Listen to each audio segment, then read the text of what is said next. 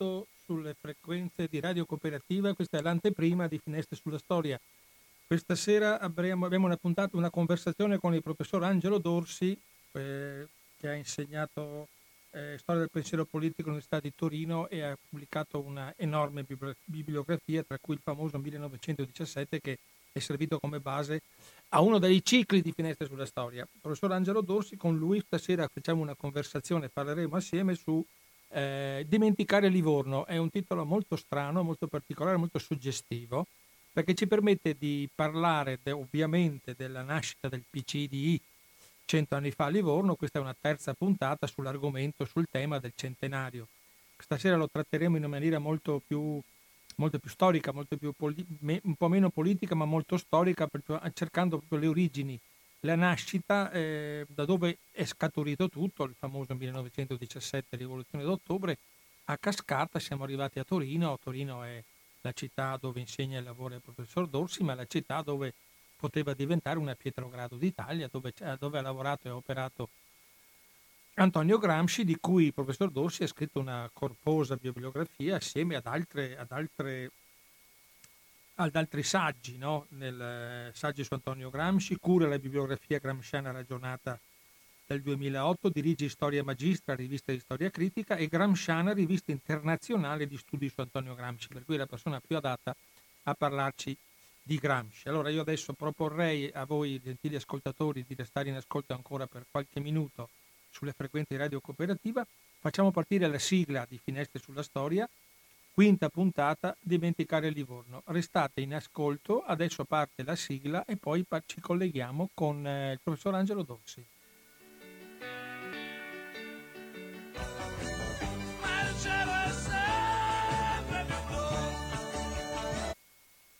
Ed eccoci, buonasera, buonasera professor Dorsi, mi sente? Buonasera, sì. Buonasera, ecco, la sento molto bene, penso che anche i nostri ascoltatori la sentono. Io l'ho già presentato ovviamente nell'anteprima che ho fatto, così rubiamo meno tempo a questa interessantissima eh, conversazione che avremo stasera, dal titolo molto suggestivo è Dimenticare Livorno. Eh, il punto di domanda è difficile da renderlo in radio, però esiste un punto di domanda dopo Dimenticare Livorno. Con lei, professore, in questa conversazione ovviamente abbiamo già eh, intuito che noi partiamo un po' da lontano non siamo togliattiani in questo momento, non veniamo da lontano, ma andiamo lontano e ovviamente partiamo da cosa? Dal, dalla cosa più importante che è avvenuta nel 1917, che è uno dei, dei suoi libri più che io ho, ho, ho, seguito pedissequamente per fare proprio un anno di lavoro, l'ho fatto sul suo libro 1917, Storia di una rivoluzione, che mi è molto caro sia per i contenuti che per come si è svolto. Per cui ovviamente pe- presumo che partiremo per raccontare di Livorno, presumo che partiremo da, da quello che è accaduto a, a, in Russia, eh, come si può dire, il vento della rivoluzione russa spira in, in, in Italia. A lei, professore. Eh, devo dire che io lo sento un po' basso. Mi senti un po' basso, ho capito. Basso, oh, bene, bene, allora cercherò di, di migliorare anche il mio audio. Pronto, mi senti meglio? Un pochino. È un pochino meglio, d'accordo. Allora, sì, dobbiamo partire dal 17 perché intanto eh, nel, diciamo, se il Novecento è il secolo breve che comincia con la guerra mondiale, in realtà qui ci rifacciamo al famosissimo appunto, titolo eh, del libro di Hobsbawm, eh, che nell'originale è L'età degli estremi. Eh, ebbene, nel nell'ambito diciamo, di, di, questo secolo, di questo inizio che Hobsbawm colloca con, l'inizio, con lo scoppio della guerra mondiale, in realtà lo stesso studioso ci dice che il 17 è l'anno decisivo, uh-huh. perché è l'anno che cambia tutto, per così dire. E adesso non, non, parleremo della Russia naturalmente, però la forza dirompente del 1917 con le sue rivoluzioni, le due, due rivoluzioni, eh, in particolare la prima in attesa, poi la seconda che è quella che cambia radicalmente, eh, largamente la faccia stessa della storia del tempo presente, bene, eh, gli effetti andranno ben oltre la Russia. infatti non è un caso che proprio a partire dal, dall'eco della rivoluzione bolscevica, quindi siamo eh, all'inizio di novembre del 17, l'ottobre eh, russo diventa il nostro novembre, ci sono circa due settimane di divario tra il calendario giuliano in Russa e il calendario gregoriano all'uso da noi, ebbene eh, l'eco si fa sentire subito eh, in Europa, eh, di qua degli Urali, e si fa sentire moltissimo in, in Italia e si fa sentire moltissimo in Italia anche per la concomitanza con un altro evento che tocca la storia d'Italia ma anche la storia europea, vale a dire la disfatta di Caporetto. La rotta di Caporetto che cade quasi negli stessi giorni, tant'è vero che la propaganda nazionalista e poi fascista attribuirà la causa principale della sconfitta di Caporetto alla propaganda sovversiva. Si userà la metafora una pugnalata alla schiena mm. che il, il bolscevico avrebbe inferto al prodefante italiano. Bene, quindi l'eco si fa sentire subito eh, e il fare come la Russia diventa uno slogan diffuso, ci saranno anche delle canzonette, noi faremo come la Russia, eccetera. Eh, quindi il vero inizio è il 17 cioè c'è una, un percorso che va dal 17 al 21 che porta appunto alla nascita del Partito Comunista. Quindi la vittoria dei bolscevichi eh, a Pietrogrado, la costruzione poi del, dell'Unione Sovietica che poi nasce come tale nel 1922 e intanto nel 19 la fondazione della Terza Internazionale per volere di Lenin, il cosiddetto Comintern, eh, saranno i fattori scatenanti per così dire che dobbiamo tenere presente se vogliamo ricostruire il contesto in cui nasce, in cui nascerà il Partito Comunista d'Italia. Esatto. Il 17 è il punto di partenza, non c'è dubbio. Cioè, non c'è dubbio, professore, ma eh, ovviamente, per, per, esempio, perché Torino? Ci dia una, un inquadramento anche geografico, sì, Milano e Torino era già il, quadri, il triangolo industriale nostro, ma perché proprio Torino è partito tutto questo movimento? Ovviamente... Torino, eh, Torino eh, vede, citiamo, eh, Gramsci darà una spiegazione del perché Torino. Eh, abbiamo sempre un Gramsci pronto a darci una mano. Esatto. Gramsci dirà che eh, Torino era la città con la maggiore concentrazione operaia d'Italia e quindi tra l'altro questo comportava un maggiore controllo poliziesco, ma, con, ma comportava anche una maggiore convertibilità. a Torino c'è è la capitale industriale e a Torino c'è in particolare il comparto metallurgico e meccanico che è organizzato nella FIOM dove arriva un giovane dirigente che si chiama Bruno Buozzi, destinato poi a diventare un martire antifascista, eccetera. Eh, e Torino vede nell'agosto del 17 la più grande rivolta a livello europeo che si sia mai verificata a parte la Russia eh, la cosiddetta rivolta del pane che vede come protagoniste le donne. Ricordiamo, visto che siamo a ridosso dell'8 marzo, che anche a Pietrogrado, la prima delle due rivoluzioni del 17 in Russia, vide come protagoniste le, le donne che scendono in piazza l'8 marzo e quella manifestazione di protesta in cui semplicemente si chiede il pane e la pace viene repressa come era successo nel 1905, ma nel, nel febbraio, ovvero marzo del 17, accade che a un certo punto, all'inizio della repressione, nello sviluppo della repressione, le truppe non spareranno più sulla folla, ma spareranno sui propri ufficiali, per così dire. Quindi questo è l'inizio della rivoluzione. Torino si verifica nell'agosto del 17 la rivolta del pane determinata dalla carenza di farina, dalla cattiva gestione delle scorte da parte delle autorità e quindi questa rivolta delle donne che non riescono più a trovare pane e teniamo conto che il pane allora era l'alimento base dei poveri e quindi un corteo di donne che spontaneamente si forma e dalle periferie operaie della città si reca verso il centro dove sono i luoghi del potere, ma andando in centro si vedono anche le vetrine delle già allora famose pasticcerie torinesi che mostrano i loro prodotti, no?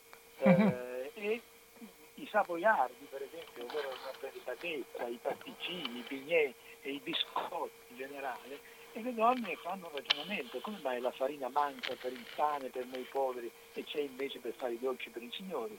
Quindi cominciano l'assalto alle, alle pasticcerie e la repressione, insomma ci sarà una rivolta che dura una settimana e che vedrà una cinquantina di morti tra gli insorti, la popolazione, tra cui diverse donne, ma anche una decina, una dozzina di morti tra le forze di repressione. Certo. Ecco, quella è la più importante rivolta che si svolge negli anni della guerra a livello continentale, a parte la Russia.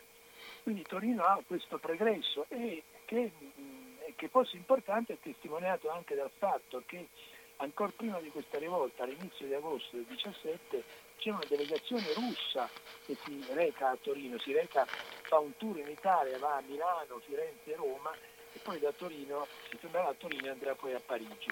E a Torino viene accolta, questo è interessante, dal grido di Viva Lenin, ma in realtà questi sono rappresentanti del governo Kerensky, no?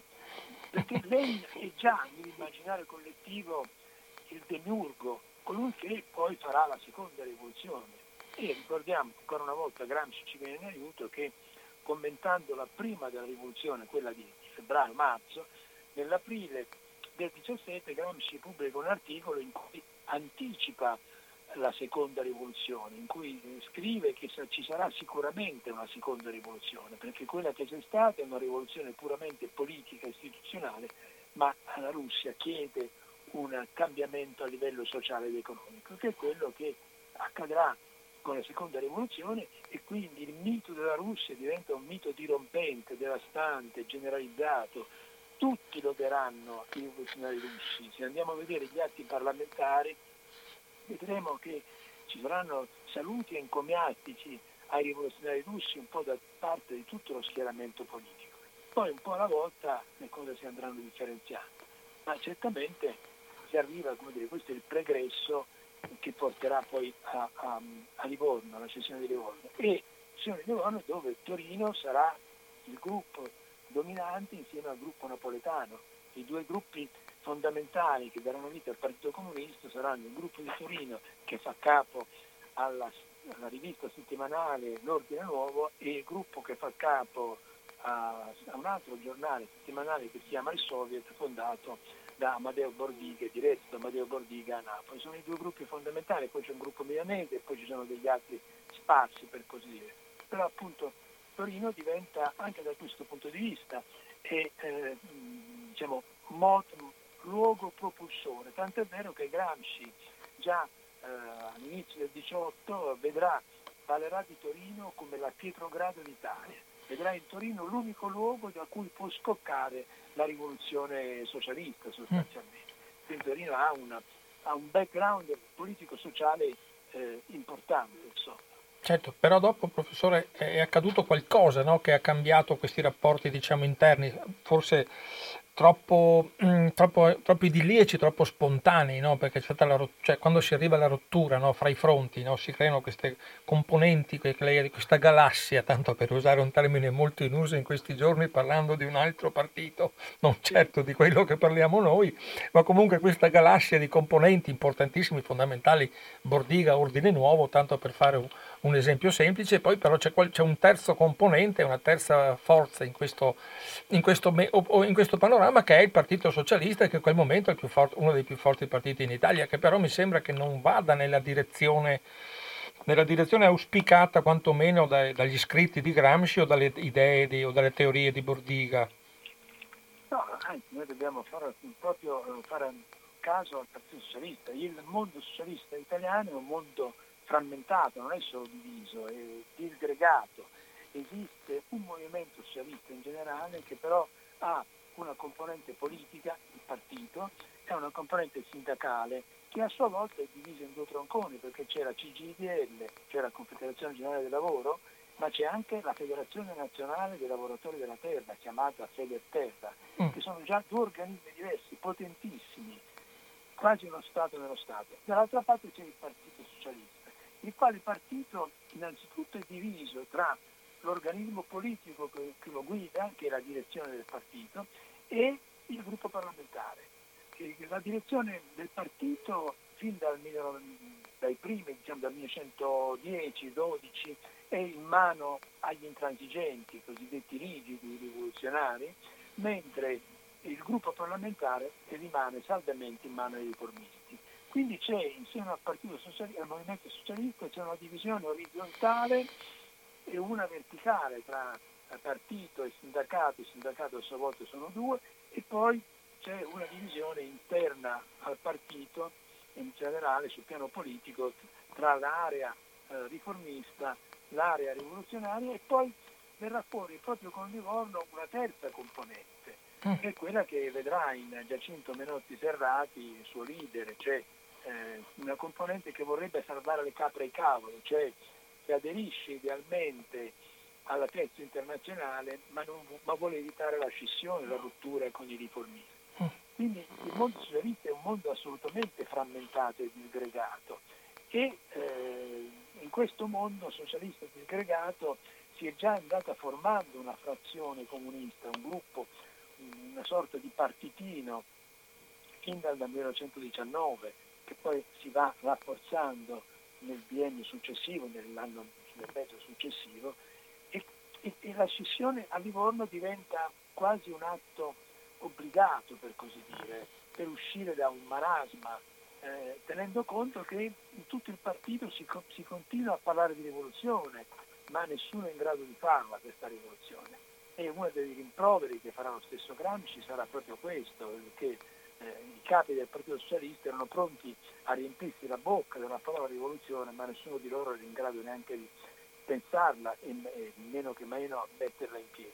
Quindi dobbiamo guardare al partito e quindi già al movimento generale socialista per capire le ragioni di Livorno. Innanzitutto è una presa d'asta del, dell'impossibile convivenza in seno a questo partito, che infatti poi si, a sua volta con Livorno avrà un processo di ulteriore disgregazione, però c'è un processo anche di raggruppamento di forze. Indubbiamente i comunisti appaiono subito quelli più, eh, più coesi, anche se, eh, lo possiamo vedere tra un attimo, anche se anche in seno alla componente comunista compaiono subito due gruppi che, che, poi si complicano con un terzo gruppo, cioè vale a dire anche in seno alla, al gruppo, alla frazione comunista che poi diventa il Partito Comunista d'Italia, ci sarà una sinistra nordica, un centro Gramsci Togliatti e una destra che è rappresentata da Angelo Tacca.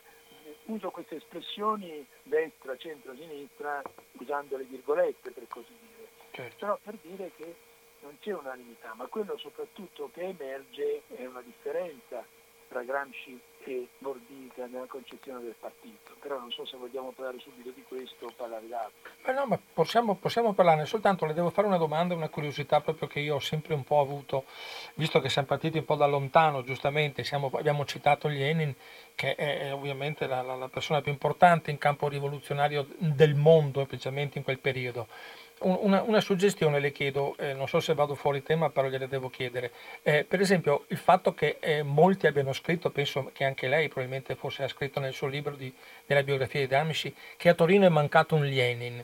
Cosa significa in termini, eh, diciamo, forse meno politici ma più, ma più, rivoluzionari? Non so se mi spiego il, eh, la differenza, no? più, più movimentisti magari, credo, eh, credo di aver interpretato in questo modo la sì, ho usato quell'espressione un po', dire, un po' a effetto per dire che in realtà eh, non c'era a Torino un demiurgo. La storia è fatta di tre fattori fondamentali, i contesti, eh, così dire, e, e il caso. Mm-hmm. Bene, a Torino c'era il contesto rivoluzionario, il caso ci può essere o non ci può essere, ma mancava l'individuo, mancava il demiurgo non c'è dubbio che la rivoluzione bolscevica, quindi quella del, del novembre che instaura il, il dominio bolscevico e quindi il comunismo in Russia, non si sarebbe fatta senza Lenin. Eh, Trotsky scriverà tutti noi abbiamo fatto qualcosa più o meno importante, ma senza Lenin la rivoluzione non si dovrebbe fare. Cioè lui che forza la mano, forza i tempi della storia, provoca un'accelerazione formidabile della storia. Eh, addirittura contro i suoi forzando la mano ai suoi stessi compagni bolscevichi, cioè la frazione bolscevica insieme al partito che allora si chiamava ancora Partito Operaio Socialdemocratico Russo. Tant'è che quando lui comincia a proporre di passare già alla seconda fase, quindi fare una rivoluzione nella rivoluzione, i suoi compagni bolscevichi lo considereranno pazzo, all'inizio non gli daranno retto, dovrà fare una fatica per convincerli che quello è il momento, ora o mai più. Ecco, a Torino mancano dei E Gramsci non era certo un leader politico e anche quando Gramsci diventerà poi capo del partito, eh, sostituendosi, prendendo il posto di Bordiga eh, nel 1924, in realtà Gramsci non sarà mai un vero leader politico perché gli mancano probabilmente la capacità di dominare un organismo come un partito. E quindi in ogni caso non era in grado certo di guidare la rivoluzione a Torino, non era certo lui il demiurgo, non aveva neanche le physique di ruolo per così dire. Certo. E né c'era qualcun altro che potesse farlo. Però, però nel, 20, nel 20, sempre seguendo un po' la storia del Partito Comunista che per me va in parallelo con la vita di Gramsci, eh, è stato del, 19 più che nel 20, a un certo punto la, la, la, le, le, lancette, sappiamo che è un famoso sciopero delle lancette, ma le lancette giravano in maniera abbastanza veloce al punto che la rottura delle trattative con la federazione, con la Confindustria dell'epoca e la Federazione degli Operai Metalmeccanici ha portato a uno dei momenti forse pre-rivoluzionari più importanti vissuti in Italia, fam- quello che poi è diventato famoso con il biennio rosso, cioè una, una, situazione veramente occupazione delle fabbriche, guardie rosse, cioè lo diciamo per chi ci ascolta, no? C'è una cosa veramente forte, non è stata una cosa leggera, eh, diciamo gestibile no, facilmente. Stato, sì, no, pensiamo che quello sciopero lì è durato un mese non è stato l'unico. Il 1919-1920 sono stati i due anni con il maggior numero di ore di sciopero della storia d'Italia, tanto per, per dire. E eh, quello sciopero, lo sciopero delle lancette in particolare, è importante perché a differenza dell'occupazione delle fabbriche, uno sciopero è un'azione in cui la classe operaia è all'attacco. Mm. E dico classe operaia, ma dovrei dire i consigli di fabbrica, i quali i consigli di fabbrica in realtà sono legati poi al gruppo, al gruppo torinese, sia nello sciopero delle lancette della primavera del, eh, del 20, sia nell'occupazione delle fabbriche, lo scontro è su chi ha il potere in fabbrica. Il Consiglio si propone di essere eh, lo strumento che esercita il potere in fabbrica eh, e vuole dimostrare, poi con l'occupazione del settembre, vuole dimostrare che in fabbrica c'è una sola figura superflua, il padrone, perché tutta la produzione, tutta l'attività produttiva, la parte tecnica, la parte amministrativa, eccetera, la parte creativa, è tutta svolta dai dipendenti, sono loro che portano avanti la fabbrica. E allora l'occupazione fabbriche che nasce come gesto difensivo per evitare una serrata generale che è stata avviata a Milano all'Officina Romeo e poi è stata minacciata su tutto il territorio nazionale, l'occupazione fabbrica nasce come gesto difensivo preventivo per così dire, ma diventa poi una sfida, cioè Gramsci dirà dobbiamo dimostrare di essere in grado di gestire uno stabilimento industriale.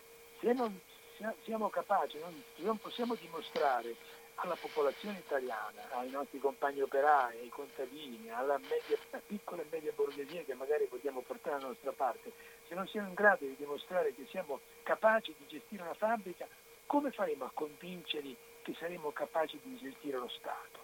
Quindi è una prova anche, per così dire, una prova in un momento in cui Gramsci sta teorizzando che la costruzione dell'ordine nuovo, quindi dello Stato, della società nuova eh, con la rivoluzione, deve partire dalla fabbrica. La fabbrica deve essere il centro motore da cui poi il moto rivoluzionario si irradia al contado e poi si estende via via contagiando dire, eh, altre strate, altri strati popolari.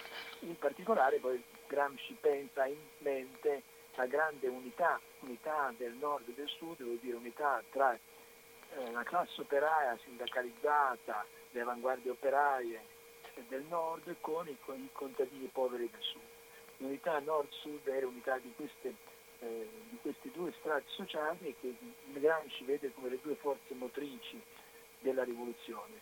E quindi eh, certamente Torino e il gruppo dell'Ordine Nuovo, appunto la rivista che nasce nel maggio del 19 a Torino, che nasce come rivista di cultura per preparare, aiutare a preparare culturalmente, pedagogicamente, ideologicamente la classe operaia alla rivoluzione, in realtà diventa ben presto uno strumento politico di organizzazione e tant'è che si comincerà a parlare di ordinalisti e eh, Gramsci propone sull'ordine nuovo un tipo eh, nuovo di democrazia, parlerà di democrazia operaia, che bypassa per così dire l'organizzazione sindacale, va, va al di là dell'organizzazione sindacale o a tanti qua e propone dire, la trasformazione delle commissioni interne in consigli di fabbrica. Cioè il suo sforzo è quello di eh, valorizzare l'esperienza russa dei soviet e tradurli in italiano, cioè i consigli di fabbrica devono essere i soviet italiani, però con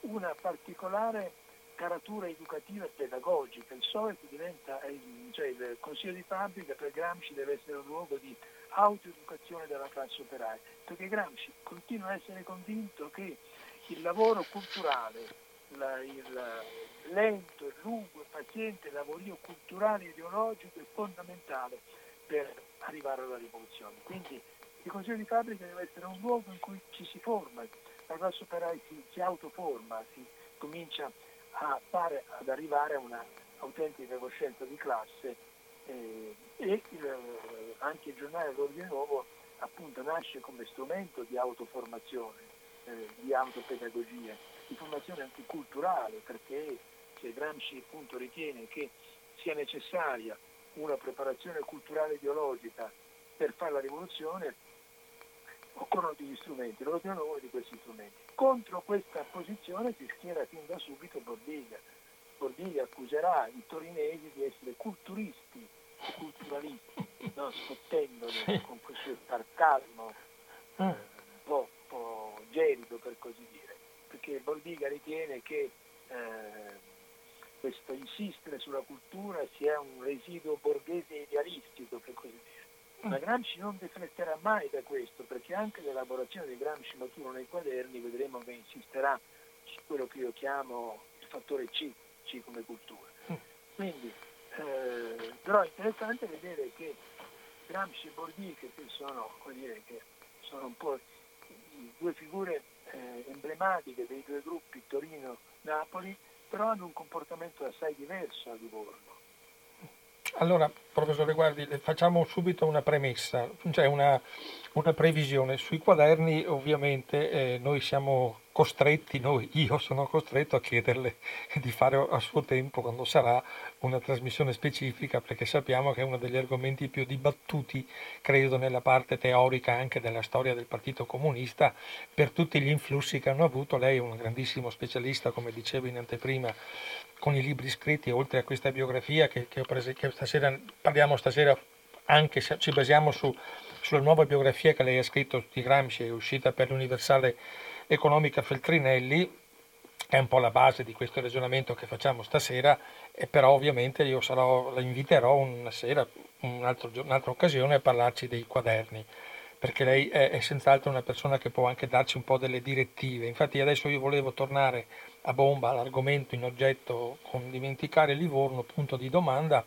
però mi permetto, cioè vorrei eh, fare una suggestione, cioè alla fine io credo comunque che il tentativo di dimenticare Livorno ci proviamo perché lei senz'altro ci arriverà alla fine con questa sua conclusione.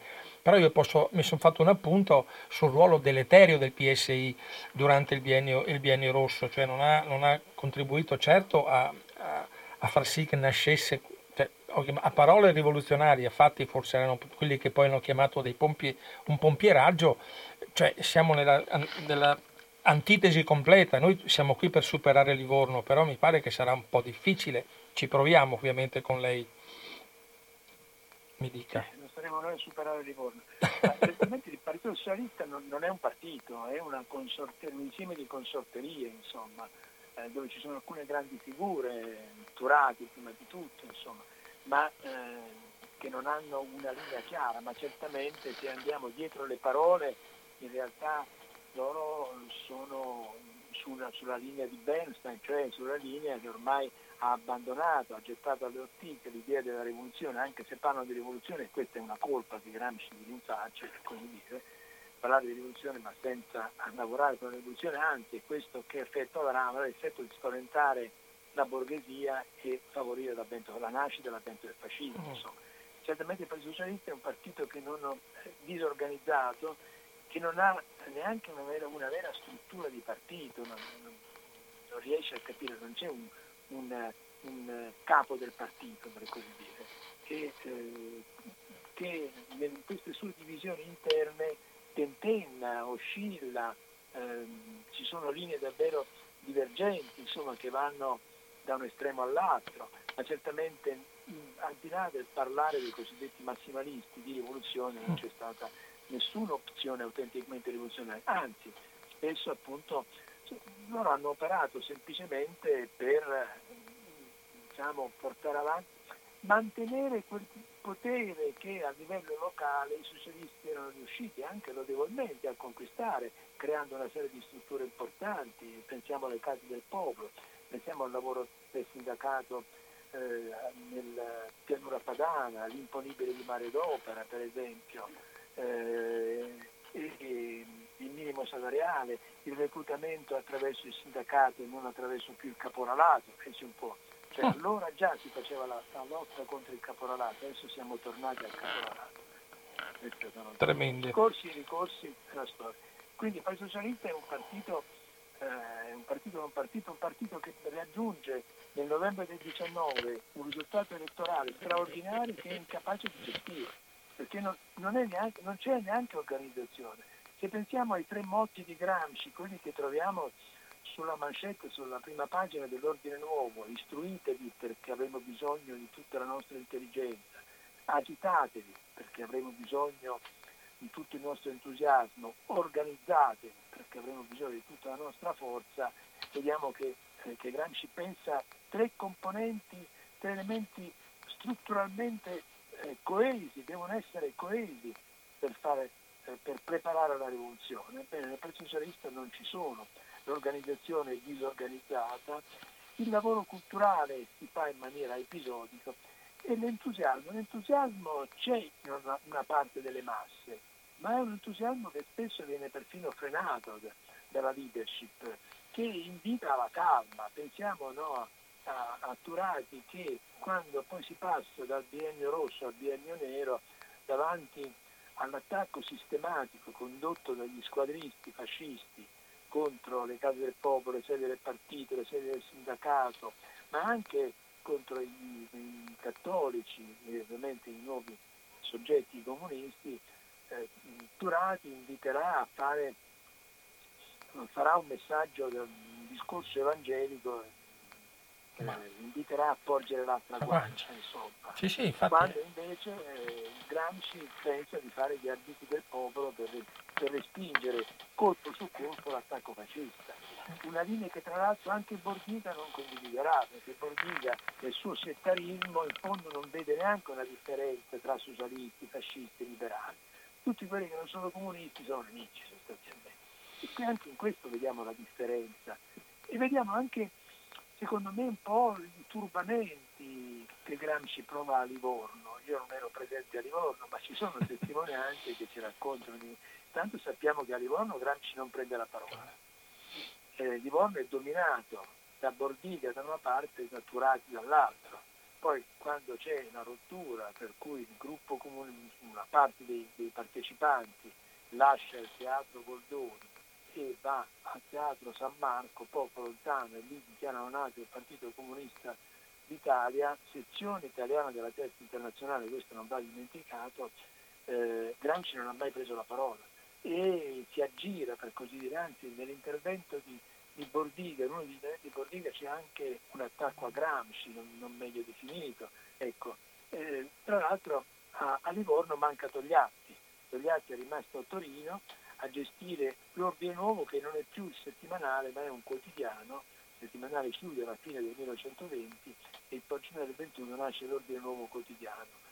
Eh, e curiosamente Togliatti non va a Livorno, rimane a Torino a gestire il giornale, va a Gramsci a Livorno che però non è un protagonista, non solo perché non prende la parola e appunto si aggira, come raccontano da alcuni testimoni, sembra perplesso, ma non assume cariche del partito, se no va bene il comitato centrale in cui ci sono tutti, insomma, e, ehm, e a lungo la coesistenza insieme al Partito Comunista tra Gramsci e Bordiga è una coesistenza conflittuale, difficile, anche se Gramsci resisterà a lungo alla spinta del Comitel che appunto lo, cerca di indurlo a rompere con Bordiga, a scalzare Bordiga.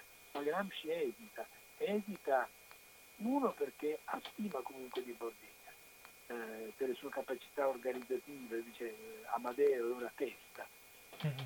Ma la seconda ragione è che Gramsci ha paura di un'altra rottura, ha paura che se eh, fa la, la battaglia contro Bordiga, Bordiga anche se dovesse essere sconfitto, porterebbe via una parte del partito. Gramsci pensa siamo già così piccoli, cosa succederà di noi se eh, facciamo un'altra scissione per così dire.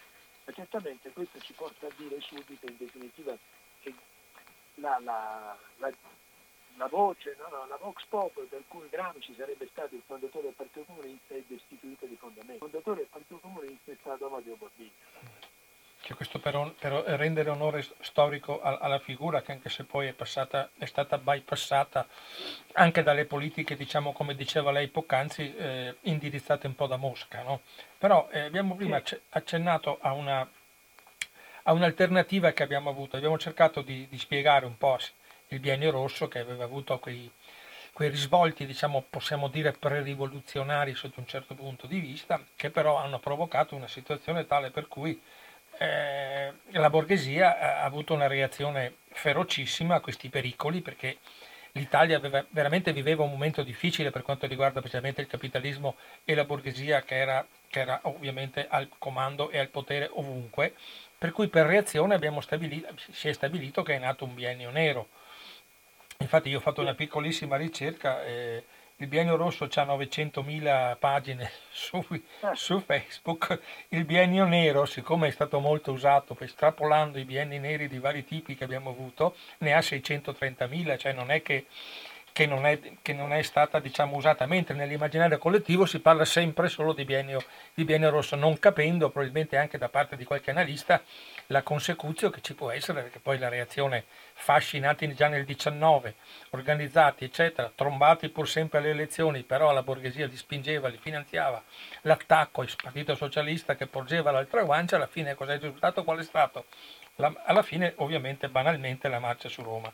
Ma questa visione diciamo la reazione di Gramsci e del, e del, partito, del partito, Comunista Terza Internazionale a questo, 19, a questo diciamo, 2021, qual è stata? Come hanno letto questa situazione? So che c'è stato parecchio dibattito all'interno di questa, di, in questa fase, capire o non capire il fascismo, considerarlo una cosa diciamo, momentanea, qualcuno ha detto che tanto faranno la fine degli altri partiti, spariranno, e invece qualcuno, mi sembra come Gramsci, aveva dato l'allarme.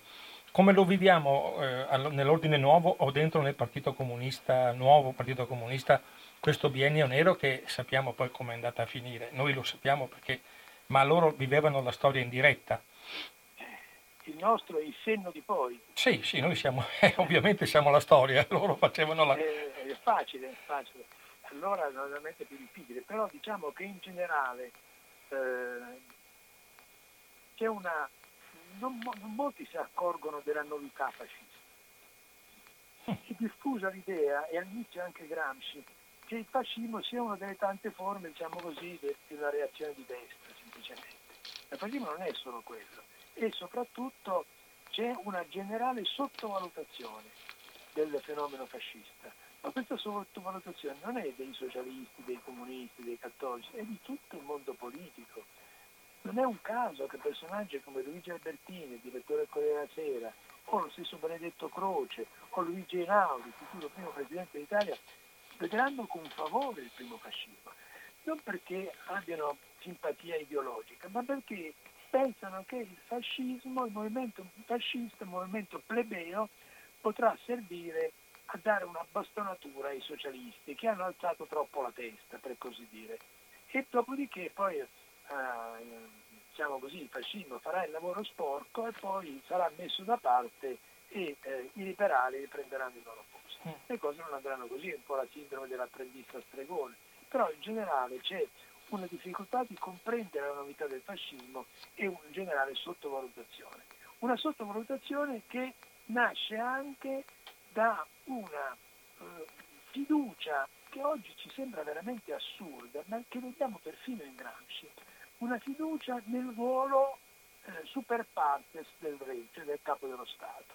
In fondo tutti quanti, da Giovanni Amendola a Benedetto Croce, quindi figure eminenti, a eh, Gaetano Mosca, a, appunto, a Turati, in parte lo stesso Gramsci, sono convinti che il re a un certo punto li fermerà, che il re, che è garante dello statuto, impedirà eh, a questa masnada di impadronirsi dello Stato. Non hanno capito invece che il re è complice fin dall'inizio. Eh, e quindi perché Gramsci viene arrestato? Gramsci viene arrestato perché è convinto che eh, la sua condizione di deputato, Gramsci è diventato deputato nelle elezioni del 24, quelle che vedranno poi l'uccisione di Matteotti, Gramsci è convinto ancora nel novembre del 26 che la sua eh, condizione di deputato gli garantirà l'immunità. E invece non è così. Gramsci viene arrestato in spregio dell'immunità. Eh, pensiamo che il re firmerà tutti i provvedimenti delle leggi speciali del 1926 che erano proprio del passaggio dalla dittatura allo Stato totalitario. Quindi c'è una strana fiducia nel re come garante dello, dello Stato liberale, cioè in fondo è un Savoy, i Savoy sono quelli che hanno fatto l'Italia, la costruzione delle, dell'unità d'Italia, come è possibile che possano procedere a un gesto di seppuku, di eutanasia quasi, no? Di, eh, eh, e quindi c'è un fenomeno di incomprensione, un fenomeno di sottovalutazione e una fiducia, a mio avviso, già assurda all'epoca del re. La incomprensione nasce dal fatto che appunto non si capisce la novità del fascismo.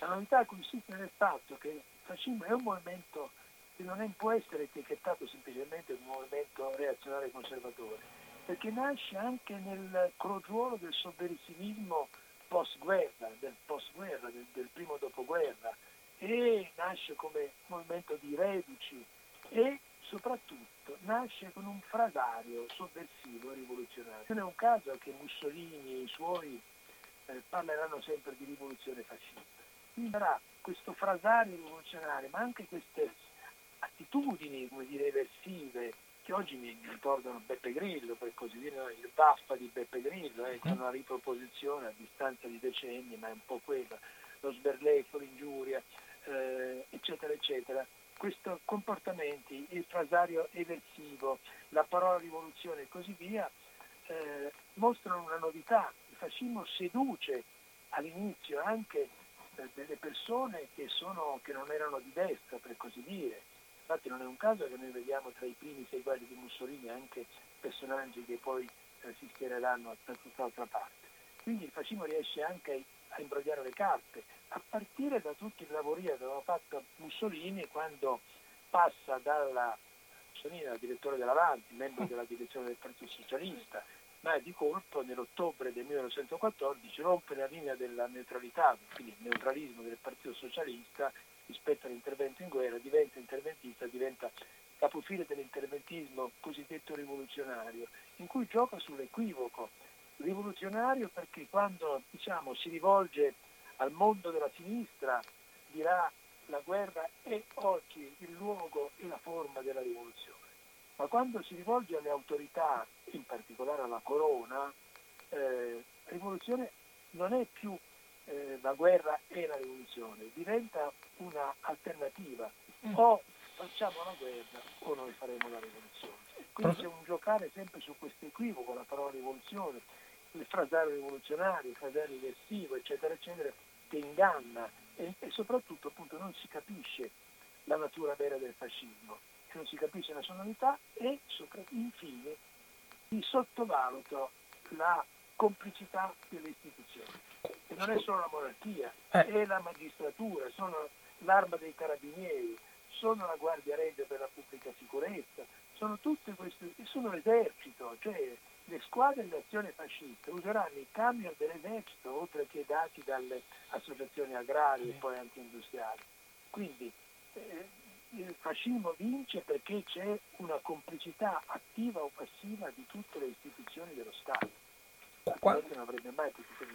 Scusi, quando Gramsci si accorge del pericolo fascista? Cioè che realizza, realizza la reale e sostanziale pericolosità del fascismo? Prima, penso prima del suo arresto, presumo. Sì, beh, certo, certo, però rimane ancora questa fiducia nelle istituzioni, questa fiducia del capo dello Stato. Diciamo che nel 21 Gramsci comincia a capire la natura del fascismo però è convinto che c'è una componente diciamo, eh, più politica eh, nel movimento fascista che finirà per prevalere su quella muscolare. In realtà Mussolini sarà abbastanza in gamba per in qualche modo fondere le due componenti sotto la sua stessa persona, perché Mussolini farà anche un, un lavoro per tenere a bada i gerarchi locali, tant'è vero che si può persino pensare che eh, uno degli attentati del 1926 contro il Duce, quello eh, compiuto dal giovanissimo Anteo Zamboni, che è un ragazzo di 15 anni, che viene linciato dai fascisti lì a Bologna sul momento, ci sono anche buone possibilità di considerare quello un attentato non antifascista ma addirittura intrafascistico, cioè vuol dire che nasce interno al fascismo per far fuori Mussolini da parte forze fasciste che vogliono liquidare Mussolini. Insomma, questi attentati saranno poi eh, quello dell'anarchico Lucetti, quello dell'inglese Byron Gibson e quella del giovanissimo Anteo Zamboni saranno poi anche il pretesto, la scusa per, fare, per varare le leggi speciali, tra cui l'istituzione del Tribunale Speciale per la Difesa dello Stato, che sarà un organo assolutamente anticostituzionale. Ma ricordiamoci che tutti questi decreti, che sono tutti pensati da Alfredo Rocco, grande architetto giuridico del regime fascista, tutti questi decreti saranno controfirmati da Re, quindi Re assume delle responsabilità gravissime. La prima è quando non, non, non fa restare Mussolini con la marcia su Roma, ma anzi lo convoca a Roma e fare il governo. E poi via via la, l'accettazione di tutte le norme che di fatto mettono in moro lo Statuto Albertino, lo Statuto Albertino e eh, cominciano la trasformazione dello, dello Stato in senso prima dittatoriale e poi totalitario. Diciamo, nel, a metà del 21 Gramsci comincia a intuire la novità del fascismo e poi via via eh, ci rifletterà dopo, ci rifletterà a lungo nei quaderni, si può dire che i quaderni sono anche una lunga riflessione non solo diciamo, sulla propria parte che è stata sconfitta, ma sulla parte avversa che ha vinto. Che davanti alla sconfitta Gramsci ci dice dobbiamo ragionare su perché abbiamo perso, ma dobbiamo anche ragionare su perché loro hanno vinto. E quindi smettere semplicemente di dare la colpa dire, al Stato mm. con i nostri errori, dobbiamo vedere le capacità dell'avversario quindi studiare le capacità dell'avversario. Perché il fascismo? Quindi Gramsci si pone il problema in modo anche assai nuovo, mentre fino ad allora ci si chiedeva generalmente così, eh, dire, perché abbiamo, abbiamo, perso noi. Sì, perso ma perché loro hanno vinto. Esatto. Che è anche un atteggiamento diverso, insomma, per così dire. Capire le ragioni che hanno portato a vincere e quindi questo diventa un frammento di teoria politica importante, che poi si articola in vari concetti il fascismo per Gramsci alla fine è una rivoluzione passiva, insomma, per così dire, ma questo è un tema che poi affronteremo se faremo una puntata certo, certo, certo, certo. Le, ci arriviamo alla conclusione anche perché non voglio approfittare della sua pazienza. Se le, ci dicessi un, eh, il Partito Comunista, il PCD, chiamiamolo Partito Comunista per semplificare, è stata una cosa giusta nel momento sbagliato, lei cosa mi, cosa mi dice? Così andiamo verso verso dimenticare Livorno perché dobbiamo ricordarci di fare questo finale che le assicuro che c'è qualcuno che sta aspettando la conclusione. Me l'hanno detto che qualche compagno socialista che è rimasto, e approfitto per salutarlo perché sarà sentato in ascolto, è stato molto sorpreso da, dal titolo di questa conversazione, perché ci tiene così a, a, a raccontare la, la, versione della storia vista anche dalla parte, come in questo caso, di chi ha perso, che anche lì un po' è stata come nel caso fascismo-PCD, anche nel caso PCD, Partito Socialista, qualcuno ha vinto, qualcuno ha perso nella storia. Però dobbiamo, dobbiamo superare, dobbiamo dimenticare Livorno, professor, professor Dorsi.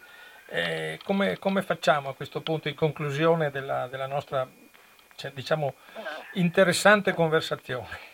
La storia è, è contro l'oblio, noi dobbiamo ricordare, ma dobbiamo soprattutto raccontare e spiegare, provare a capire. Quindi diciamo che la scissione di Livorno è un fatto probabilmente inevitabile in quella situazione che probabilmente è avvenuto troppo tardi.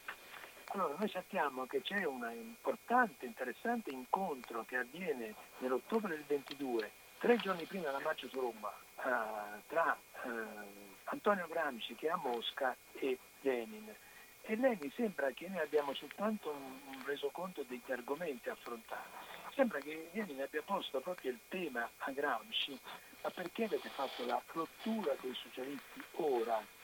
E di chiedere, sembra che gli abbia addirittura chiesto se non, non sarebbe in grado lui di riportare a unità il movimento proletario italiano perché siete ora, siete sotto attacco da parte dei fascisti.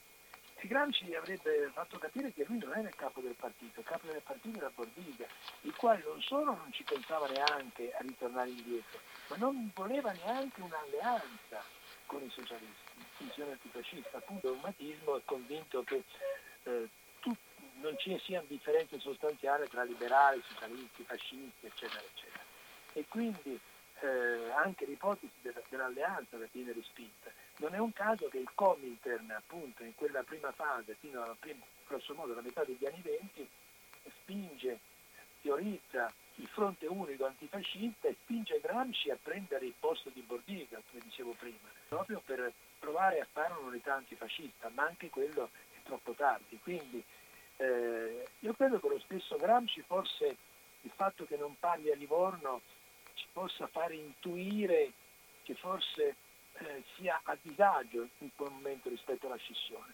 Però Gramsci stesso si era espresso a favore dell'unità dei comunisti e si era espresso anche a favore di un eh, stretto legame con eh, i, i, compagni russi, perché i compagni russi sono per Gramsci fino al 26 il faro a cui guardare, sono gli unici che hanno fatto una rivoluzione vittoriosa e sono, hanno saputo resistere sia alla guerra civile interna sia all'attacco delle potenze imperialistiche esterne. Quindi c'è anche un atteggiamento quasi di timore reverenziale verso i compagni russi. Però poi a un certo punto lui rompe nell'ottobre del 26 quando scrive quella famosa lettera che affida a Palmiro Togliatti che non la consegnerà in cui fa delle critiche severe ai compagni russi, alla maggioranza intorno a Stalin e Bukharin che sta schiacciando la minoranza di Trotsky, di Noviev, Kameniev, mm. eccetera, eccetera.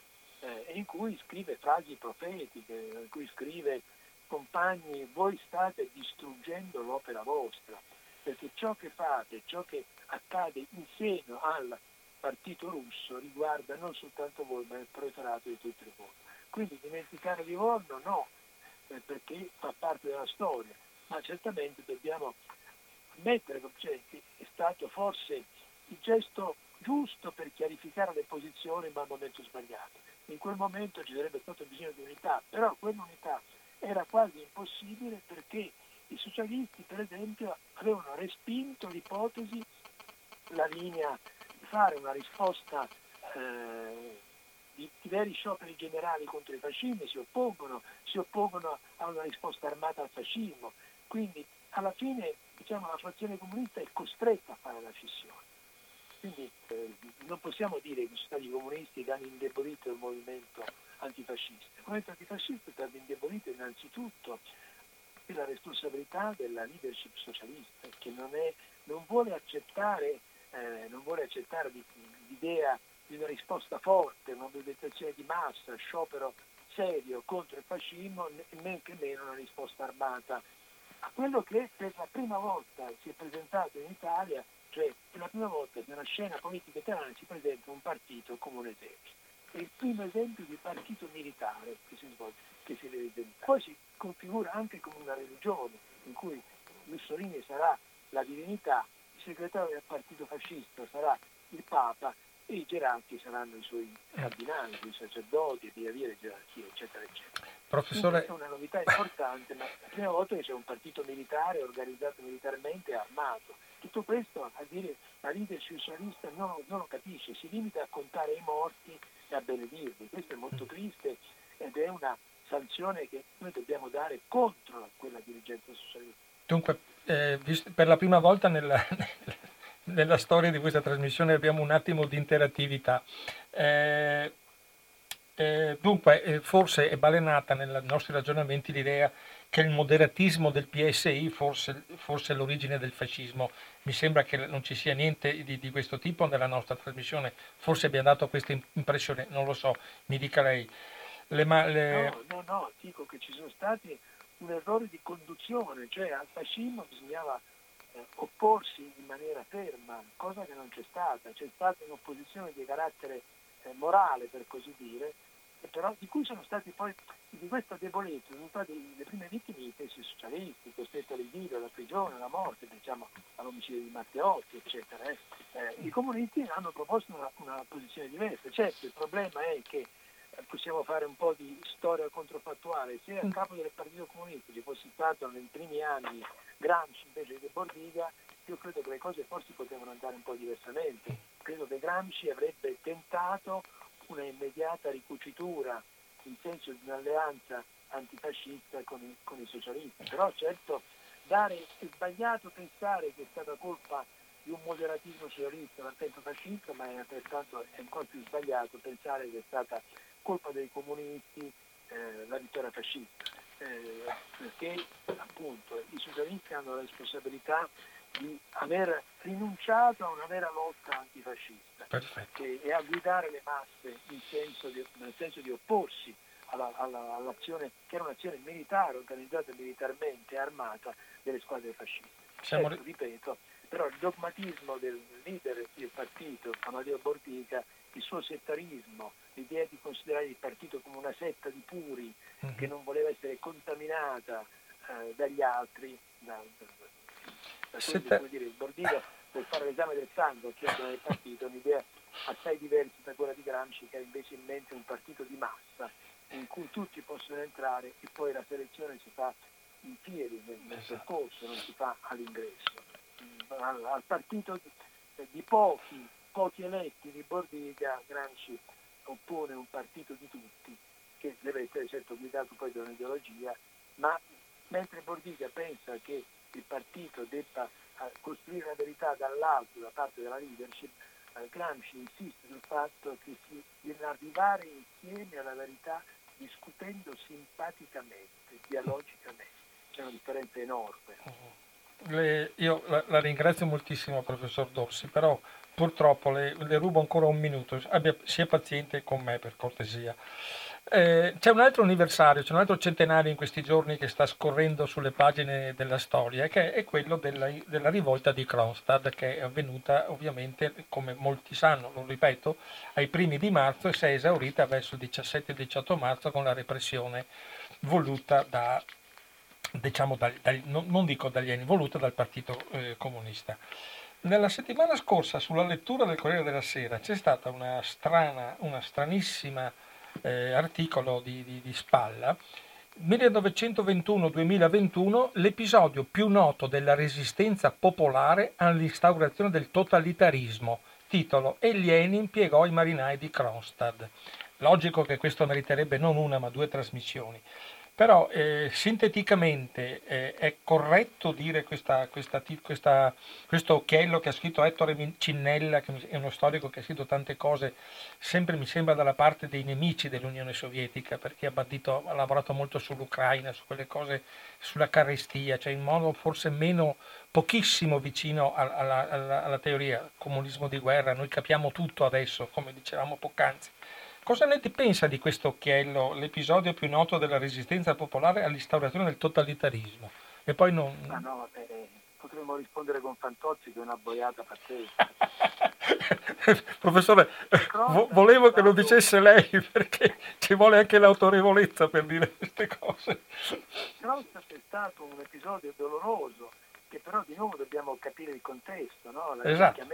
la guerra civile, eccetera e nella, nella rivolta di Costa ci sono tante componenti, anche sul piano ideologico c'è una componente molto importante, anarchica, uh-huh. eh, socialista rivoluzionaria, c'è una componente di destra, c'è una componente militare che chiede dei, diciamo, dei, dei, dei, diritti che gli vengono negati o addirittura secondo lei dei privilegi rispetto alle masse uh-huh. della città, ma certamente eh, si inquadra nella situazione di difficoltà pazzesca e eh, ci sarà un dibattito molto intenso insieme al Partito Comunista, al Partito Comunista Russo, su che fare davanti alla richiesta di Prostata. E la, la, la, soluzione della repressione armata mm. passerà per poco, cioè vincerà per poco insomma, rispetto alla soluzione invece di assolutamente evitare lo scontro militare. Però in quel momento dire, passa la linea dura, a cui sarà poi protagonista Trotsky mm-hmm. Trotsky perché è stato incredibile all'inizio un grande capo militare. Trotsky è, anche se poi la, diciamo, l'azione militare viene condotta dal generale Tukhachevsky, insomma, che è stato il grande vincitore della, della guerra civile contro i bianchi.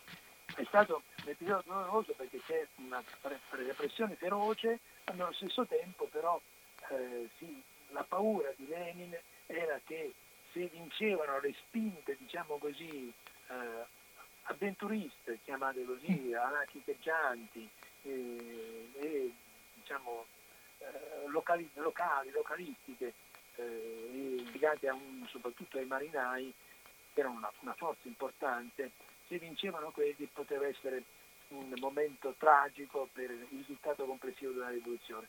Si fecero scelte dure, durissime, con una repressione che poi spesso sfuggì dalle, mano, dalle mani dei, dei, stessi bolscevichi, perché ci furono episodi terribili da una parte e dall'altra, un episodio doloroso nella storia della costruzione del socialismo, che certo dire, è difficile classificare con uno slogan, è difficile eh, schierarsi semplicemente da una parte o dall'altra. Dobbiamo, eh, se noi vogliamo fare gli storici, noi gli ideologi, dobbiamo ricostruire esattamente i fatti e provare a vedere i protagonisti e interpreti di questi fatti, le loro motivazioni, la moralità delle cause per le quali hanno combattuto. Grazie professore, l'ho fatta, l'ho fatta, lavorare un po' di più, mi perdoni, ma era molto importante sentire il suo parere su quel titolo assurdo che lei giustamente ha ben definito una boiata pazzesca. Però volevo nel contempo ringraziarla della, come sempre della chiarezza con cui lei ci ha raccontato una pag- pagine difficilissime e della storia e anche della politica del Partito Comunista. Io, la, come dicevo poc'anzi, nel ringraziarla, auspico di poterla avere ancora mia ospite per parlare dei quaderni di, dei quaderni di Gramsci. Sarà una puntata dalla quale dovrò prepararmi ovviamente per essere all'altezza anche di tutto quello che è contenuto. Io veramente sono, ripeto, la ringrazio tantissimo e, e come sempre eh, mi complimento anche per la chiarezza con cui lei eh, racconta i fatti storici così complessi. Mi spiace che le ho fatto fare magari dopo, dopo una, una, giornata difficile, comunque grazie della collaborazione con Radio Cooperativa. Buona serata grazie professore. A, a, risent- a, risentirci, grazie, grazie, grazie, grazie. grazie. grazie. Ed eccoci, abbiamo, abbiamo eh, avete sentito tutti i racconti che ci ha fatto che ci ha fatto il professor Dorsi su, per quanto riguarda questi argomenti così difficili e così complessi con la coda di, la coda di, di, di Kronstadt. Io adesso faccio una breve pausa perché penso sia doveroso anche per chi ci ascolta e ovviamente non può mancare come nelle altre puntate dedicate ai, ai 100 anni del Partito Comunista, non può mancare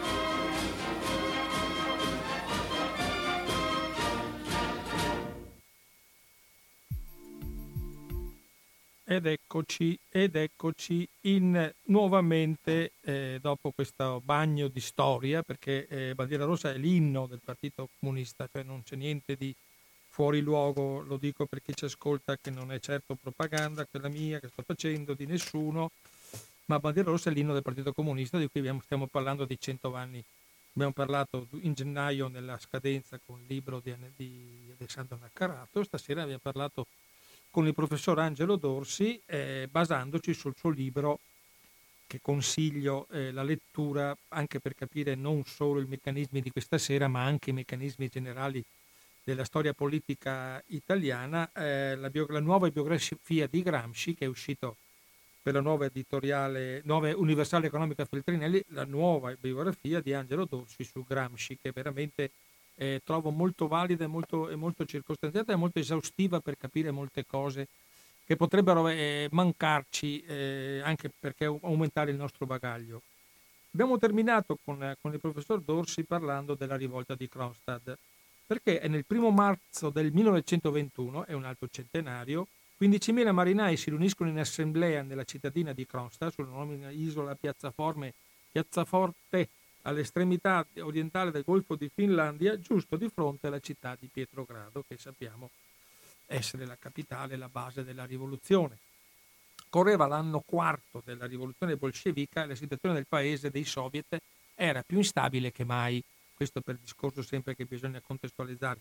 La guerra civile contro le forze bianche sostenute dai paesi occidentali, non dimentichiamolo, non si era ancora del tutto spenta nonostante Tukaceschi avesse appena, appena vinto infatti si è occupato di Kronstadt forte della, sua, forte della sua capacità di aver sconfitto le armate bianche.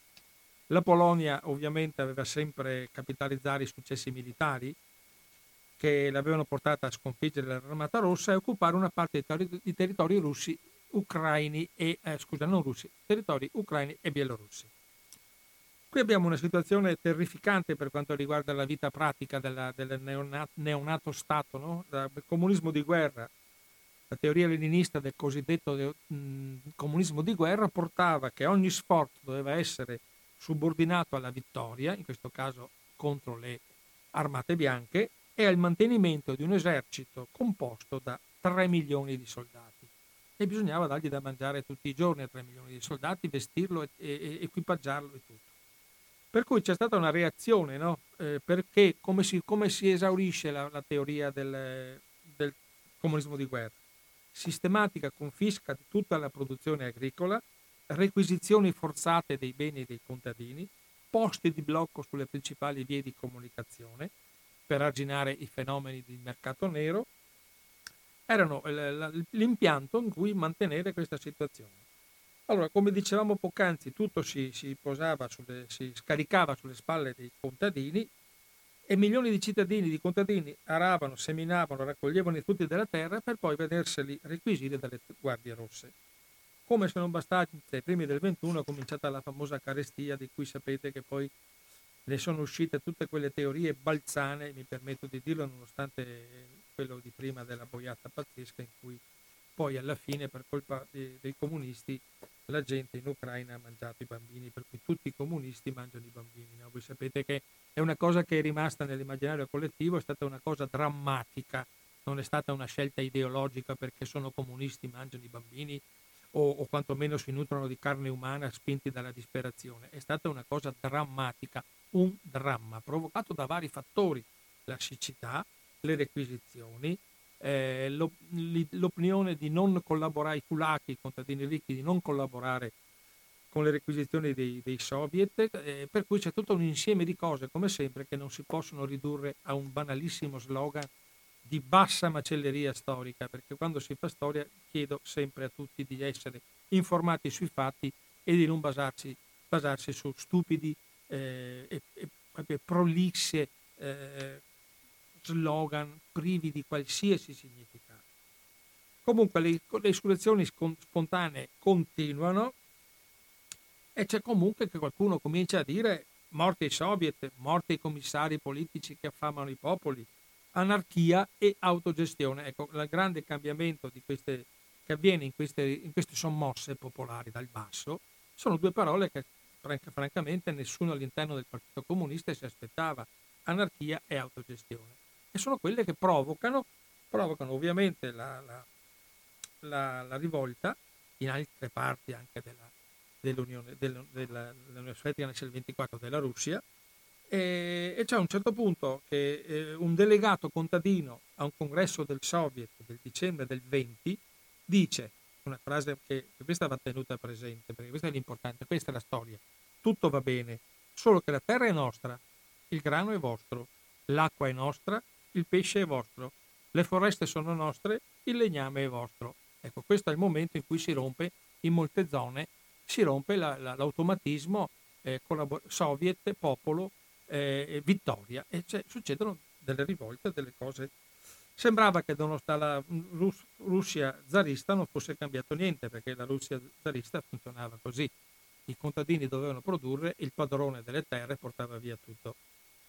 A un certo punto c'è, c'è a Kronstadt eh, c'è una rivolta nella, nella, più importante base navale alle porte di, di, di Pietrogrado, che, che ovviamente c'era c'era questa situazione di questi marinai che si trovavano a non vedere più eh, le linee guida del, del, comunismo, perché il comunismo era di guerra, non era più il, il comunismo quello dell'uguaglianza della terra ai contadini, di tutte quei, quelle cose che aveva promesso di fare, e c'è un'esasperazione no, a un certo punto che qui non, non, non si, come si può dire, non, non, si può più giustificare, perché Kronstadt oltretutto è anche una base eh, navale una base militare, una base navale, aveva già avuto dei progressi di sommosse, sommosse che erano finalizzate a, fare, a far vincere i soviet, no? scioperi, eh, rivolte, eh, perché i marinai vivevano una vita durissima, no? Però ribellioni tutto sommato risolte nell'arco di poche ore perché nel 5 e nel 6 con, la, con lo zarismo funzionante, con l'esercito zarista e la polizia funzionante, si faceva presto, si arrestavano tutti quanti i capi, li si condanna a morte e, e, e finisce là. Però nel 17 consta stata tutta un'altra cosa. I marinai scavalcano a sinistra i menscevichi, addirittura i bolscevichi, perché eh, per cui c'è, c'è, qualcosa che non funziona e siamo nel 17. Attenzione, poi eh, quelli che fanno la rivolta nel 17 sono quelli che poi capeggiano quella del 21, che stiamo eh, ricordando il centenario. Cioè, c'è tutto un susseguirsi di rivolte e di tensioni e di e di anche di malfunzionamenti proprio degli approvvigionamenti della vita, della vita pratica. No? C'è, il, c'è, c'è, un momento in cui le cellule dei marinai, cioè ovviamente eh, eh, i soviet dei marinai, comincia, comincia, a mutare, comincia a mutare perché una parte perde di iscritti o per espulsione o abbandono, o abbandono. Serpeggia il malumore non solo nei confronti del comandante Fyodor Raskolnikov che è arrivato nel luglio del 20, che, che, che, certo non contribuisce a placare gli animi, nomina il suo suocero commissario politico e adotta misure punitive, no? per cui come sempre eh, c'è sempre qualcuno che invece che cercare di far sì che le cose vengano comprese e si possa trovare un accomodamento, butta benzina sul fuoco. Eh, ma comunque la, il malumore va avanti verso tutti, persino verso Trotsky, ritenuto responsabile del clima di guerra civile che c'è per il famoso concetto del, del, del eh, comunismo di guerra. No? Poi c'è questa, cominciano le lotte interne nel frattempo fra, all'interno dei bolscevichi, c'è Zinoviev che sta lavorando, sta tramando contro, contro Trotsky e, la popolazione affamata non vede di buon occhio i, marinai delle navi perché a, lo, a, loro occhi sembra che loro vivano meglio, abbiano più, di, più, più da mangiare, più, ricevono cibi, razioni di cibo eh, supplementari, per cui si sta discre- proprio disgregando tutto quell'equilibrio sociale che invece ci si aspettava anche dalla nascita dei soviet e dalla nascita di questo Stato, di questo stato eh, bolscevico, Stato comunista che doveva sopperire tutte queste, queste mancanze. E invece esiste tutto quanto il contrario. Persino gli operai, molti operai chiedono ai soldati di unirsi alle loro rivendicazioni. Cioè, e poi cominciano le rivendicazioni politiche, non soltanto quelle economiche, diciamo, no? libertà di stampa, liberi partiti politici, diritto di voto segreto, eliminazione dei privilegi dei funzionari di partito, questo è molto importante, abolizione delle confische ai contadini. Cominciamo ad andare oltre quello che è la realtà del comunismo di guerra, ma anche dei principi, diciamo, eh, sovietici che stanno, regolando, che stanno regolando il mondo eh, in, in, Russia. Per cui l'assemblea dei marinai delle, di due corazzate più importanti, le due più importanti navi da guerra eh, della flotta sovietica che sono eh, bloccate nel, nel, golfo di Kronstadt dal ghiaccio che normalmente chiude fino alla fine di marzo più o meno, chiude eh, le, le, acque, per cui le navi sono ferme, però i comandanti sono a bordo e cominciano, i corazzati Sevastopol e, e Petropavlovsk, cominciano a organizzarsi e fanno, e fanno una, una, delegazione da mandare a, a parlare. No? Questa delegazione porta a una, ovviamente, eh, una rottura però di questa, pia- questa, piattaforma, come si dice adesso, no? Fra le rivendicazioni operaie del terraferma e le rivendicazioni dei marinai sull'isola. È un po' una base del fallimento, no? il famoso concetto che l'unità, quando si parla di politica, di lotte, di rivoluzioni o di situazioni pre-rivoluzionari, antirivoluzionarie, chiamatele come volete, a un certo punto se non c'è l'unità di intenti di tutto lo strato, di tutte le, le, le, le, componenti sociali che stanno agendo te, su quel pre- determinato eh, obiettivo, porta sempre a una sconfitta.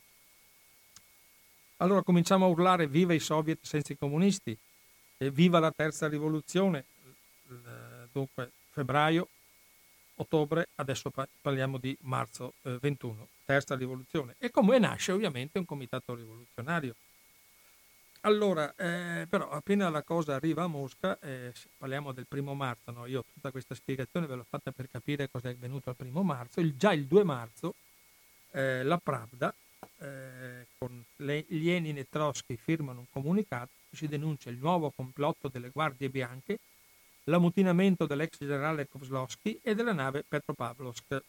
La rivolta è opera dei servizi segreti occidentali, ovviamente, sono tutte menzogne, ma servono a creare una contrapposizione muro contro muro, di qua il bene della rivoluzione bolscevica, di là l'anarchismo individualista.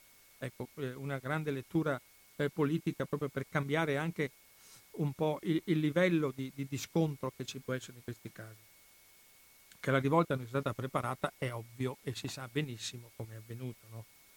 Allora, cosa succede? Che il 2 marzo già l'Armata Rossa eh, circonda l'isola, circonda terraferma dell'isola, perché ripeto è tutto ghiacciato e da lì a qualche settimana si sarebbe sciolto tutto. Comunque si ferma nel, terra, nel terra, terraferma eh, attorno all'isola.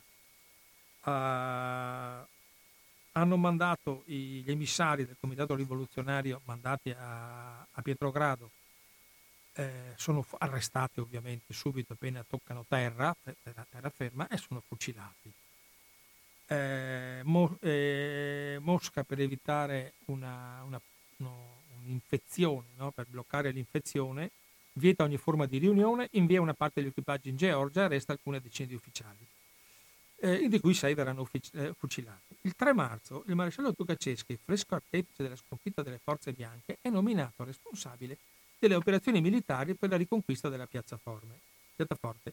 Il ghiaccio che ancora la circonda rende possibile un'operazione condotta dalla fanteria. Ma Tukaceschi deve fare in fretta. Nel giro di pochi giorni col disgelo l'isola potrebbe diventare inaccessibile e la flotta che vi è all'ancora prendere il largo col suo carico di ribelli, infatti molti scapperanno. Allora, eh, la popolazione civile non appoggia con entusiasmo la sollevazione, ma il 7 marzo, dalle, dalla terraferma, come dicevo poc'anzi, si spara delle cannonate verso le navi e comunque eh, ovviamente gli rivoltosi, chiamiamolo così, si, si, si uniscono a corte, no? siamo pronti alla morte e non fanno grandi, grandi, eh, grandi danni, ma gli assediati eh, capiscono che ormai l'attacco è imminente. Abbiamo 40.000 soldati di Tukaceschi contro 10.000 fanti di marina. L'attacco di, farina, eh, di marina scatta l'8 marzo, il primo assalto fallisce, come fallirà il secondo del 13 marzo, perché addirittura un battaglione, qualche reggimento dell'Armata Rossa si rifiuta di continuare la lotta e sparare sui compagni. Comunque alla fin fine eh, si ammutinano altri due reggimenti il 13 marzo. Il Tribunale Militare ovviamente comincia subito a fucilare 74 agitatori, tra virgolette. L'assalto finale scatta il 16 marzo, siamo 100 anni fa più o meno, oggi è il 9. Avete capito? L'attacco l'8 marzo, un altro attacco il 13, l'attacco finale il 16 marzo. Prima bombardano eh, le postazioni degli insorti, l'Armata Rossa dalle postazioni si lancia l'attacco sulla superficie ghiacciata del mare Le cannonate sparate dalla fortezza ne, incrinano, ne infrangono la crosta. I fanti all'attacco muoiono nelle acque gelide, per cui ovviamente eh, eh, non si può, eh, il ghiaccio comincia, eh, come dicevamo poc'anzi, comincia a essere meno, meno forte, no? Però, eh, nonostante tutto, eh, la vita, cioè, eh, l'Armata Rossa prende il sopravvento. Il 17 marzo l'isola è nelle mani delle truppe lealiste. Nella notte qualche, qualcuno degli insorti fugge a piedi sul mare ghiacciato verso la finina Finlandia. Ne arrivarono a destinazione poco più di 6.000, erano 10.000. Fra morti, negati, prigionieri, eccetera, solo 6.000 si salvano. E saranno mandati ovviamente dai finlandesi che li hanno visti arrivare ai lavori forzati nei campi di concentramento. Il 20 marzo la Ceca condanna a morte 367 marinai, in gran parte appartenenti alle guardate Petropavlovsk e Sevastopol, dove era, sco- dove era scoccata la scintilla della rivolta. Comunque il bilancio finale della repressione sarà il seguente. 6.528 insorti arrestati, di cui 2.168 fucilati, 1.955 condannati ai lavori forzati e altre centinaia a pene diverse. In tutto solo 1.272 saranno liberati, dimostrando ovviamente di aver partecipato poco all'insurrezione. Infatti molti di questi chiedono di essere riammessi nelle, nelle fila del, del, Partito Comunista. Trotsky, Trotsky eh, di, di, di Kronstadt, Trotsky, Trotsky anni dopo scrisse c'era la massa grigia con grandi pretese, priva tuttavia di educazione politica e non ancora pronta ai sacrifici rivoluzionari. Il paese era affamato, a Kronstadt pretendevano dei privilegi. L'insurrezione fu dettata dal desiderio di ricevere una razione da privilegiati. Ecco, una lettura, eh, come voi vedete, che probabilmente rientra un po' in linea con tutto il ragionamento fatto di questa sera della mancanza di educazione politica da parte anche dei, chiamiamoli rivoluzionari italiani, eh, della Torino del 19-20, infatti perché Gramsci insisteva sempre molto sull'importanza della cultura, di essere preparati politicamente a capire, ad analizzare e a leggere gli avvenimenti in modo da essere pronti ad avere una, una contromisura o quantomeno una risposta politica. Questo è l'importante perché eh, le masse, voi sapete che sono molto facilmente eh, malleabili, no? hanno, hanno, ci sono delle teorie no? che studiano proprio come ma, manipolare le masse. E le masse, se sono invece preparate cultur- a livello culturale, di conseguenza a livello politico, è molto più difficile eh, manipolarle e farle seguire, diciamo, col flauto, eh, col famoso flauto, no? E è l'importanza, ecco, del fatto di essere preparati politicamente, diventare dei quadri, dei quadri che possono rispondere e, le- e saper leggere quello che accade. Qui ovviamente c'è stata questa situazione. Comunque, alla fine, tutto quello che è accaduto con queste eh, idee profondamente reazionarie, dice Trotsky, riflettevano l'utilità del mondo contadino rimasto indietro rispetto a quello operaio, l'arroganza del soldato e del marinaio per un Pietroburgo civile, l'odio del piccolo borghese per la disciplina rivoluzionaria. Questo è Trotsky, ovviamente il capo dell'Armata Rossa, uno dei capi del, del, del, del movimento eh, dei soviet, ovviamente non può avere nessun margine di, di, manovra per quanto riguarda il giudizio di quella, chiamiamola insurrezione, chiamiamola rivolta, chiamiamola in tanti modi, comunque è una realtà che è avvenuta ed, era, ed è importante poterla in qualche modo analizzare perché eh, è stato avuto anche degli influssi, perché sulla necessità di, di, di modificare quel, quel, diciamo, dopo il giro di vita dei dissidenti c'è stata la necessità da parte anche di Lenin di capire che il comunismo di guerra non poteva durare in, in eterno, cioè provocava dei malumori, dei malesseri anche fra chi era politicamente favorevole ai soviet. Infatti c'è stato un momento in cui dopo questa rivolta sono state modificate certe norme che, che, che modificavano i rapporti fra eh, diciamo, Stato politico, Stato centralizzato e contadini. Infatti eh, hanno cominciato a permettere ai contadini di vendere le eccedenze di grano e non sequestrare più tutto, aumentare le razioni di cibo in città, cominciare a smussare un po' quelle cose che stavano veramente rovinando in certi settori il rapporto fra forze politiche e fra Stato sociale di base e, e, e Stato politico. Ed era un, si può definire per assurdo queste piccole modifiche fatte come un approccio, un abbozzo di quella che è stata la NEP, la nuova politica economica di Lenin, no?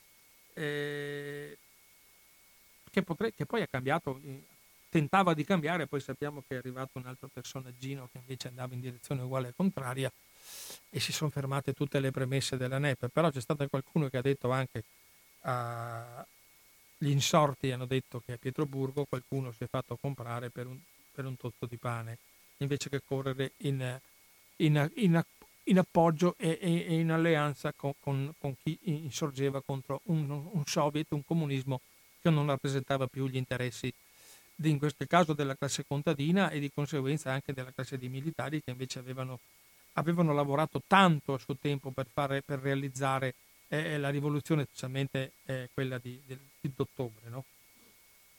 Ecco, eh, diciamo che abbiamo, eh, quello che è importante è che, che loro, gli insorti si chiamavano Repubblica di Kronstadt. È necessario porre rimedio al malgoverno dei soviet. Ecco, questa è la chiave di lettura.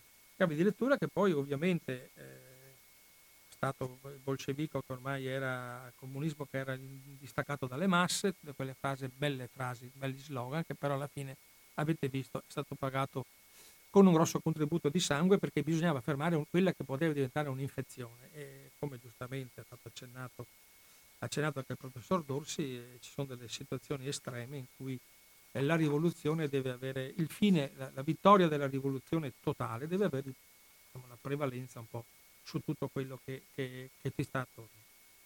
Io diciamo che penso di aver raccontato abbastanza cose questa sera perché perché eh, per finire su Kronstadt, senz'altro come è stata una, una, scelta difficile, una scelta dolorosa, aspramente criticata, eh, senza se senza ma ovviamente perché non ci si spara mai addosso tra compagni, perché la storia de, degli, degli, agitatori de, che venivano da fuori non esiste, eh, però eh, la piattaforma di, di, di, di Kronstadt incarnava un po' i 15 punti che adesso non ho tempo di analizzare, incarna un po' nuova un nuovo modo di, una nuova rivoluzione, una piattaforma eh, progressista che poteva essere qualcosa, qualcosa di, nuovo, qualcosa che, di correttivo verso la, le devianze che magari erano avvenute in seguito, ripeto, a questo, questo ferreo comunismo di guerra. Del, fino al 1953, cioè eh, l'anno in cui il 5 marzo 1953 è morto il compagno Stalin, il volume 23 della Grande Enciclopedia Sovietica scrive che la rivolta fu una manovra operata dai traditori trotskisti zinovievisti. E siamo nel 1953, Stalin probabilmente era appena morto, stava morendo, ovviamente la, il timbro di traditori trotskisti e zinovievisti è rimasto perché, perché, ormai è così, ormai ci sono delle, delle, devianze nella storia dell'Unione Sovietica che prima che vengano rimosse ha fatto in tempo a cadere l'Unione Sovietica e non rimuovere le situazioni eh, pregresse le situazioni difficili che si erano create nella, nella, nella storia, nella, nel movimento, nell'evoluzione del movimento. E lì sarebbe un discorso lunghissimo, come voi ben sapete, ben capite che eh, ci potremmo andare avanti ovviamente per delle settimane e chiamare eh, decine di, di, professori e di esperti a parlarci di quello che è accaduto all'Unione Sovietica quando è morta, come è morta, perché è morta e avanti di questo passo. La cosa più importante è che noi stasera siamo arrivati alla conclusione del nostro percorso che ritengo abbastanza interessante, abbastanza avvincente almeno dal mio punto di vista. Abbiamo parlato finalmente di quello che è stato Livorno in un modo più storico attraverso l'opera e, il racconto del professor Angelo Dorsi, del quale rinnovo l'invito a leggere il, lib- il suo libro, la sua biografia di Gramsci, perché è esaustiva su molte cose che magari nell'onda un po' anche dell'euforia del centenario, che sono uscite tante, tanti libri, forse troppi. Eh, meglio che siamo come stasera, torniamo con i piedi per terra, restiamo sulla storia e raccontiamo quello che realmente è accaduto e che realmente, eh, quantomeno più vicino possibile alla realtà di quello che è accaduto. Io vi ringrazio, eh, io sono Bruno Maran per chi magari in questo momento non avesse perso l'inizio oppure non riconoscesse o non mi conoscesse eh, vi do appuntamento al, alla prossima puntata di Finestra sulla Storia che sarà il 23 marzo. Andremo in Istria, in Istria a parlare di una miniera, di una miniera di carbone e di una tragedia del 20, 28 febbraio 1940 in cui sono morti centinaia di minatori diciamo italiani in questo caso perché venivano da ogni parte del regno. Vi prego di non eh, usare, eh, di non capire e di, eh, di, assecondare questo ragionamento che verrà fatto assieme al, dire, al, presidente del Circolo Culturale Istria, che è quello che hanno scritto e pubblicato un interessante libro sulla tragedia del, de, de, dell'Arsia o dell'Arsa, a seconda delle, di come si usa. Io la chiamerò Arsia, la miniera di Arsia, del 1940. Siamo all'inizio, deve ancora scoppiare la guerra, ma comunque sappiamo che per vari motivi c'è stata una, la più grande tragedia, la tragedia della, dei minatori italiani che ha superato Marcinelle, però nel nostro immaginario collettivo rimane Marcinelle perché di questa tragedia non se ne è voluto parlare per vari motivi che, che diciamo adesso non sta qui, non possiamo riprendere certi argomenti, c'è stata una situazione particolare con il confine, con la questione del confine, la questione... comunque la tragedia c'è stata ed è stata una tragedia molto molto forte. Allora, eh, venerdì non ci sentiremo per la lettura dei giornali perché tornerà il, il, un altro Tito Renzo Massaro. Io torno il 19, però venerdì 19 torno a leggere i giornali assieme a voi. Poi il 20, martedì 23 ve, torno con le finestre sulla storia sulla miniera di carbone dell'Arsia e la sua tragedia. Vi auguro una buonissima serata sulle frequenze di Radio Cooperativa restate in ascolto e a risentirci presto. Allora, noi ci sentiremo il 19 per i giornali, il 23 per la miniera d'Arsia eh, su Finestre sulla Storia.